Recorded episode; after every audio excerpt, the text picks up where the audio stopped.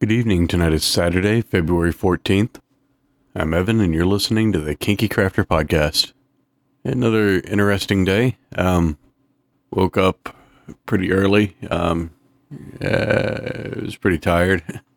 Uh, up fairly late from uh, you know from the night before, but did manage to make it down for um, for all the classes at the DO event today.